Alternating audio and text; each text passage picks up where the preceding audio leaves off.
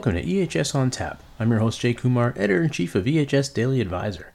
This week I talked to Micah O'Shaughnessy, regulatory project manager at KPA, about the safety issues involved with electric vehicles. And now, on to the interview. I'm joined today by Micah O'Shaughnessy, regulatory project manager at KPA. How's it going, Micah? It's going well today, Jay. How are you? I'm good. Uh, welcome to the program, and I was wondering if we could start off by having you tell me a little bit about yourself and what you do at KPA.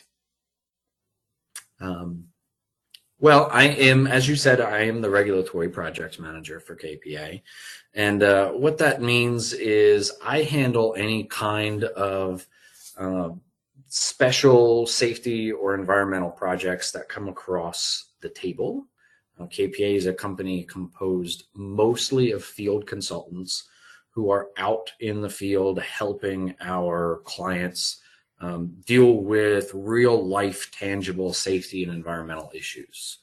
Uh, however, they do come across things like permitting or regulatory reporting or accident investigations or uh, dealing with insurance companies. And I tend to handle those projects for my consultants mm-hmm. because I can do that from a remote capacity.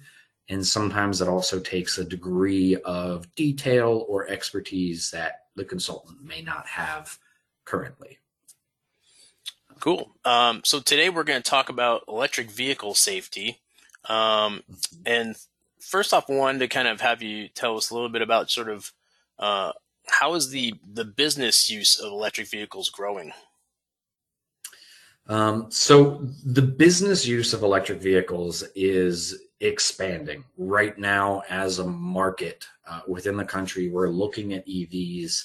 You know, the news and the dealerships are all pushing electric vehicles. Mm-hmm. Uh, but as a business, really, that's kind of changed the dealership model forever the dealerships, you know, have had to deal with the hazards of internal combustion engines right. and all of the hazards associated with that.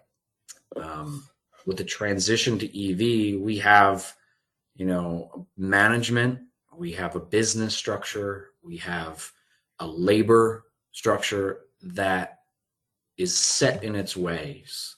They have this vertical of internal combustion engine, gasoline or diesel and now we're transitioning to electric vehicles. Um, it's certainly changing the hazards that our labor force and technicians or you know collision center techs or even parts employees are uh, are exposed to and the understanding that they've had their entire career up to this point is now has to shift in a different direction so uh, while electric vehicles are growing, they're evolving every single day. Every mm. time I talk to, uh, you know, a new manufacturer, it's hey, our batteries are changing, our cabling is changing. Um, so it's evolving, and really, you know, as a business, we need to make sure that um, all users of an electric vehicle, whether it's the driver or the maintenance technician or the man selling the vehicle to you, understand inherently how has this vehicle changed than you know historically we've had to deal with um, so what are the major safety issues involved with evs uh, well everybody's seen on the news right now you know it every time it happens it seems like there's a headline mm. and it's a big scary boogeyman of electric vehicles which is thermal runaway mm-hmm. so Thermal runaway is the chemical reaction that occurs within a battery where the heat generated by the battery itself can no longer be sufficiently displaced by the cooling system of the car. So it heats up to such a degree that it causes other parts of the battery to break down, which cause those other parts to heat. So it's a, uh, a, a chain reaction of exothermal creating heat within a uh, an EV battery. Um, ultimately, that's re- results in the situations that you see on the news of um, cars on the side of the highway burned all the way down to their frames. Right. Or, right. Right. Yeah. Yeah. and it's fantastical. It's you know you look at it and say, oh my gosh, that could be the new car that I just bought. And those cars aren't cheap. They are not. Um, and replacing them after the fact is not cheap. And the risk of, you know, if thermal runaway does occur, the problems that we've been seeing where, you know, EVs could potentially, you know, lock their own doors. And as a, right. uh, a driver or passenger, you can't get out. Um, or the safety systems that are supposed to be in place all of a sudden aren't in place because that battery has failed so catastrophically that you're essentially driving a brick with wheels that's on fire. Um, so that's the big boogeyman with electric vehicles. But statistically, that is not the danger. Mm-hmm. Um, you know, there have certainly been recalls for certain models of vehicles where, um, you know, the OEMs look at it and they say, "Hey, this is a this is a risk. It's a greater risk with this battery type than it should be. So let's go ahead and replace it or repair it or a situation like that. You know, let's put out a recall. But statistically, electric vehicles are so much safer than internal combustion engines as far as a fire goes. Okay? Um, you know, so as a potential purchaser of an EV or a technician working on an EV, it's really important to first dispel that fear of, you know, this car is going to light on fire mm-hmm. and there's nothing I can do about it. Because while it is the boogeyman, it's not the hazard we are seeing. Um, one of the other major issues that we're seeing with electric vehicles is, you know, we're dealing with a lot more voltage than we have in the past. Uh, we've dealt with 12 volt batteries um, throughout the life of internal combustion engines. Um, but now we're getting up close to a thousand volts. Um, and the general understanding of electricity and how it works and how dangerous it is, um, it's not out there. We all know gasoline lights on fire. Mm-hmm. Um, you know, but when we start talking about voltage, what is the the danger point? When does it get hazardous? Um, and really, we need to understand how electricity works, which is a, a whole other conversation. but, yeah, uh, yeah. Um, you know, uh, it's so complicated that at about 50 volts, we say 50 volts has enough uh, hazard associated with it due to the engineering of an electric vehicle and the batteries themselves that it could potentially result in you know shock or even electrocution.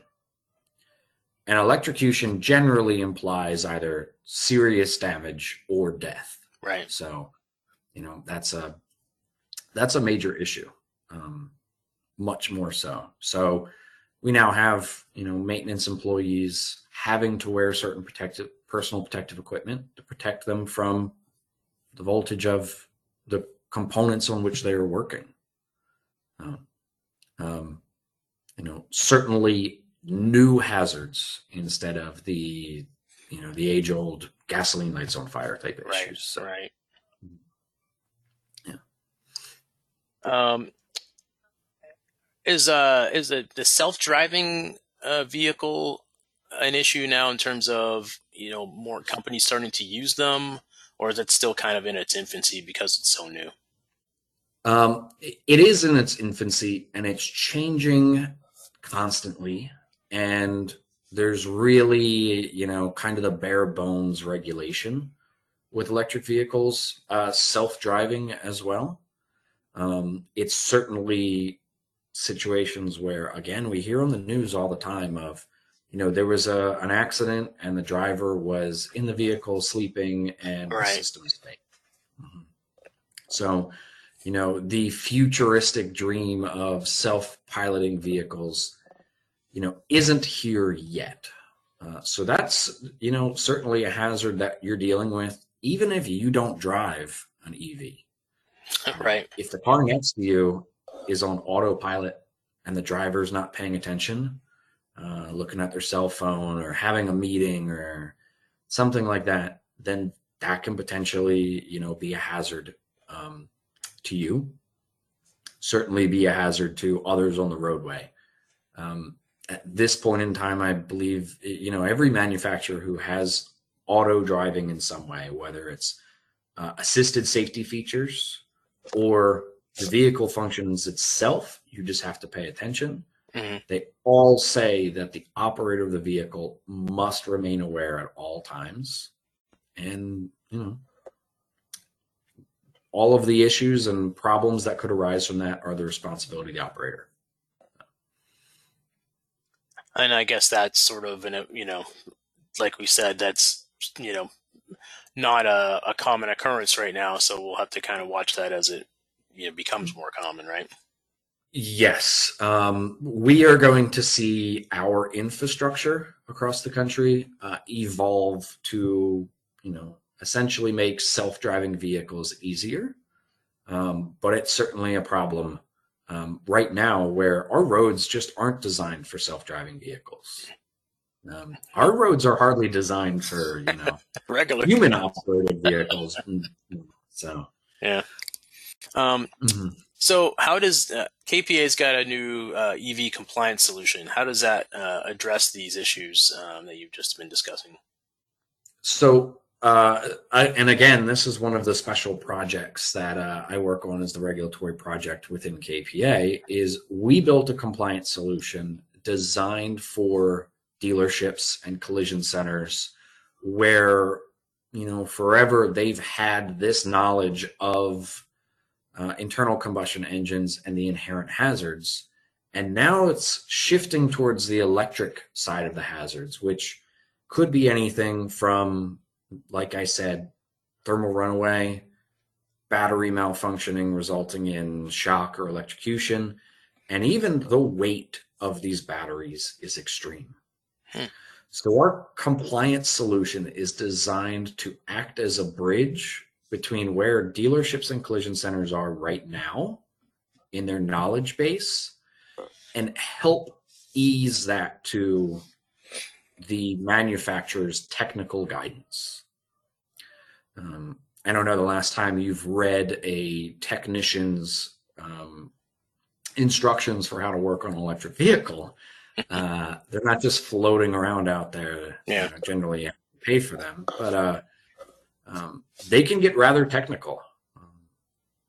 So we wanted to create a cl- compliance solution that is all in one place and can help be that knowledge bridge between yesterday and tomorrow. So, so what does it uh, entail or include? Uh, so it is um, an energy control program for electric vehicle compliance. Uh, and we've started seeing regulators even ask for these programs as well. Um, and it includes everything from detailed training, uh, because if you're the technician working on a vehicle, you're going through the manufacturer certifications. Mm-hmm. You're taking a ton of training. But if you're the technician that works next to the electric vehicle bay, you're not required to do anything. Right. So a certified technician is what we would call in the safety world an authorized employee. And then the technicians in the area are considered affected employees where they're not directly working on the EV, but they can potentially still be exposed to those hazards. So we start off with defining those employee types, the responsibilities of those employees, as well as the responsibilities of managers who are going to be putting in place an electric vehicle safety program. Yeah. And then we detail the training that has to be taken by all of those individuals. KPA does have a training that, you know, is intended for management and those affected employees. We're not stepping into the manufacturer realm of certifying employees for EV work, mm-hmm. but we want to make sure everybody else is safe too. Um, have you rolled this out yet? I know you've kind of uh, just announced it. Has it been kind of introduced uh, in actual businesses yet, or is it still that still happening? It is in our software called VeriSuite. Um, so if you're using our product or have a consultant nowadays, you can take that training today. Uh, it's not certain. It's not currently something that we say, "Hey, every technician must take this." Mm-hmm. Uh, we're still buttoning up some odds and ends on it. Uh, we do know that the industry is, you know, constantly evolving, so we want to make sure that we're really happy with that end product before we flip that switch and say, "Hey, here are the audiences that have to take it." Um, but it is out there live today for you know KPA clients to take. Um, and you know we're collecting feedback on it, so we want to make sure that um, you know our our audience is really narrowed down to how we want it to be. We want to make sure that it's effective, and that um, those technicians who are taking it are learning new things from it. So we're constantly going to be you know tweaking it and adding to it. Um, and from a, a, regulatory compliance standpoint, what are the, I guess, main compliance requirements that are tied to EVs right now? well, um, no one's really grabbed this bull by the horns and owned it yet. Hmm. Um, EV compliance currently exists underneath of manufacturer guidelines is probably the major driving force with this. Yeah. Um, you know, they're trying to make these vehicles as safe as possible to work on and to operate. And they're also working towards um, standardizing them using the uh, SAE, the Society of Automotive Engineers. Mm-hmm. Um, but because the technology keeps changing so drastically, it's really hard for anyone to sit down and say, um, here's how EVs are going to work. Because right. as soon as you do that, it changes two days later. um, so what we're left with is kind of a hodgepodge of regulators. Um, we have NFPA 70E, which is the electrical safety guidelines for the National Fire Prevention Agency. And then we also have OSHA, who regulates um, electric safety in the workplace. Neither of those regulatory documentation um, is geared towards electric vehicles. Electric vehicles, you know, they really just fall underneath of the umbrella of electrical hazards. Mm-hmm. So you know, we read things in those regulations and say, okay, well, this regulation doesn't apply to EVs, so therefore we don't really have any guidance. Um, that being said, um, you know, OSHA is kind of looking at electric vehicles and saying, this is a hazard that your employees are exposed to. And therefore, they're using things like the general duty clause to force dealerships to you know protect their employees um, sometimes even outside the scope of what the manufacturer has already defined uh, we're also seeing electric vehicles fall underneath of the lockout tagout regulations hmm. which is a little messy because how are you going to put a padlock on a car right right uh, some of the manufacturers um, volvo jumps to the top of my mind right now. They they do actually put a slot on their car where after you pull that service plug, you can slap a padlock in there, and it keeps anyone else from, you know, turning on that vehicle accidentally. Hmm. Um, uh, you know, but they're few and far between. That's not something that I've seen as standardized yet. So it is still the responsibility of the uh, employer to make sure that the energy is controlled. So KPA's electric vehicle um, safety program is really more of an energy control document. Mm-hmm. You know, we're setting out guidelines for dealerships, collision centers, and the employees of those organizations to follow to guarantee that, you know, or you know, instead of guarantee to to hedge our bets to make sure that they're as safe as we possibly can make them, and then they can still do their job. Um, so, so how do you see, and obviously I know you don't have a crystal ball, but how do you see sort of the use of the business use of EVs evolving over the next decade or so? Uh, it's very difficult. Um, you know, we have all of these different markets that have to come together to make our electric vehicle future possible. You have to have the battery manufacturers uh, get all their ducks in a row and really begin manufacturing batteries on a much larger scale than they already are.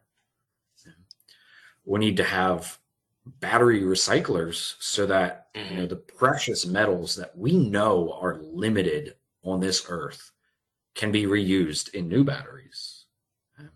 So those are kind of outside of you know the general scope of um, KPA safety consulting but then you have manufacturers pushing dealers to adopt EVs. Um, I believe it's Ford who's recently come out and said, you know, almost every dealership is going to have to put 1.2 million into electric vehicles to keep their franchises. Right. Um, I was I was at a Cadillac dealership yesterday where, you know, they've done three hundred and fifty thousand dollars of renovations, and they don't even know the degree of adoption that they're going to experience. This was something dictated from on high. Um, so we also have the government, the federal government and the state governments saying, hey, here's what we have to do. You know, we have goals for the future to control pollution. So here is what, you know, our economy is going to have to do and some of those numbers right now, uh, you know, they're not looking realistic. Um, you know, I'm located in Mid Atlantic, and we have some states who are who are looking at the California regulation.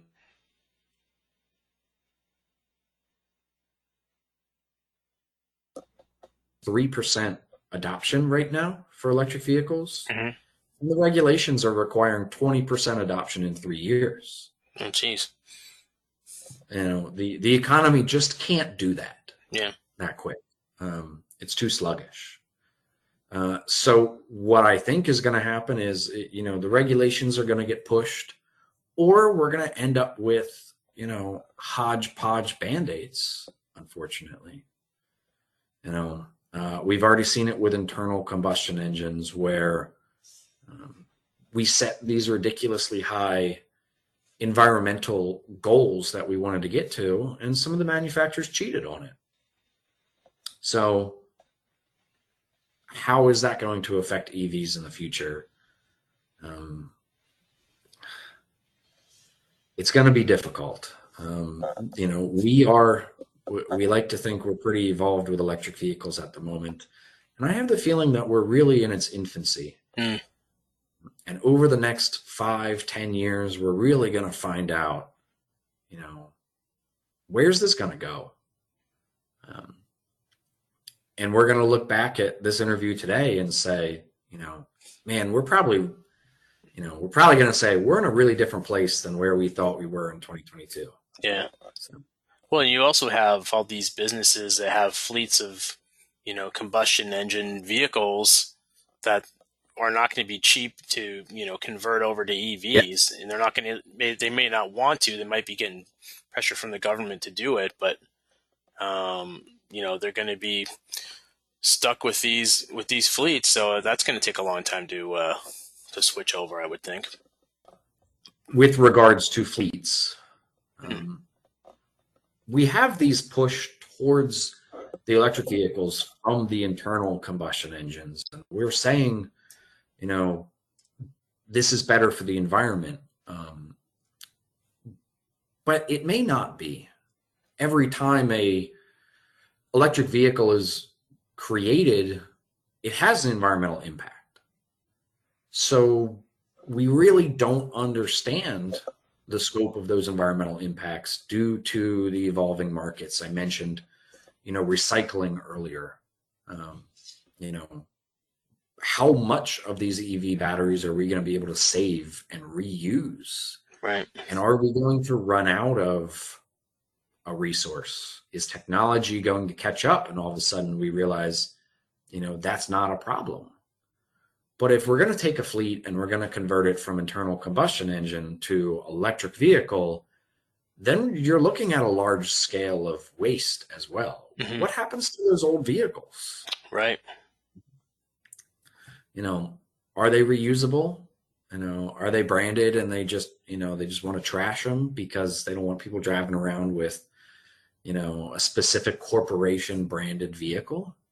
Right. Um, Mhm. so there are so many levels of complication with the future of electric vehicles um, that really all we can think about is today. Yeah, yeah. Um, because tomorrow, you know, it's a fantasy.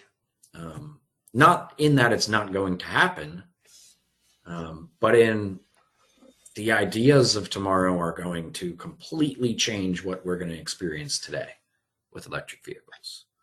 So, Yeah. both from a consumer perspective and a safety perspective as an operator or a, a maintenance facility of some kind. So, Yeah. Lots to uh, lots to play out, I guess. mhm, Well, certainly. Micah, thank you so much for uh, for joining me today. This has been great. Uh, I've learned a lot, and I've found out that there's a lot more I need to learn. So, Yes. Uh, you know, I, I feel the same. There is always a another article that I'm reading and saying, where did that come from? You know, I've made it my job to read about electric vehicles and, and I'm surprised every day by by the evolution of the field. So yeah. Well, thanks again. thank you very much for your time today. Jay. All right. That wraps up episode 140 of EHS on Tap. You can find more information about the show and listen to on demand episodes at ehsdailyadvisor.blr.com.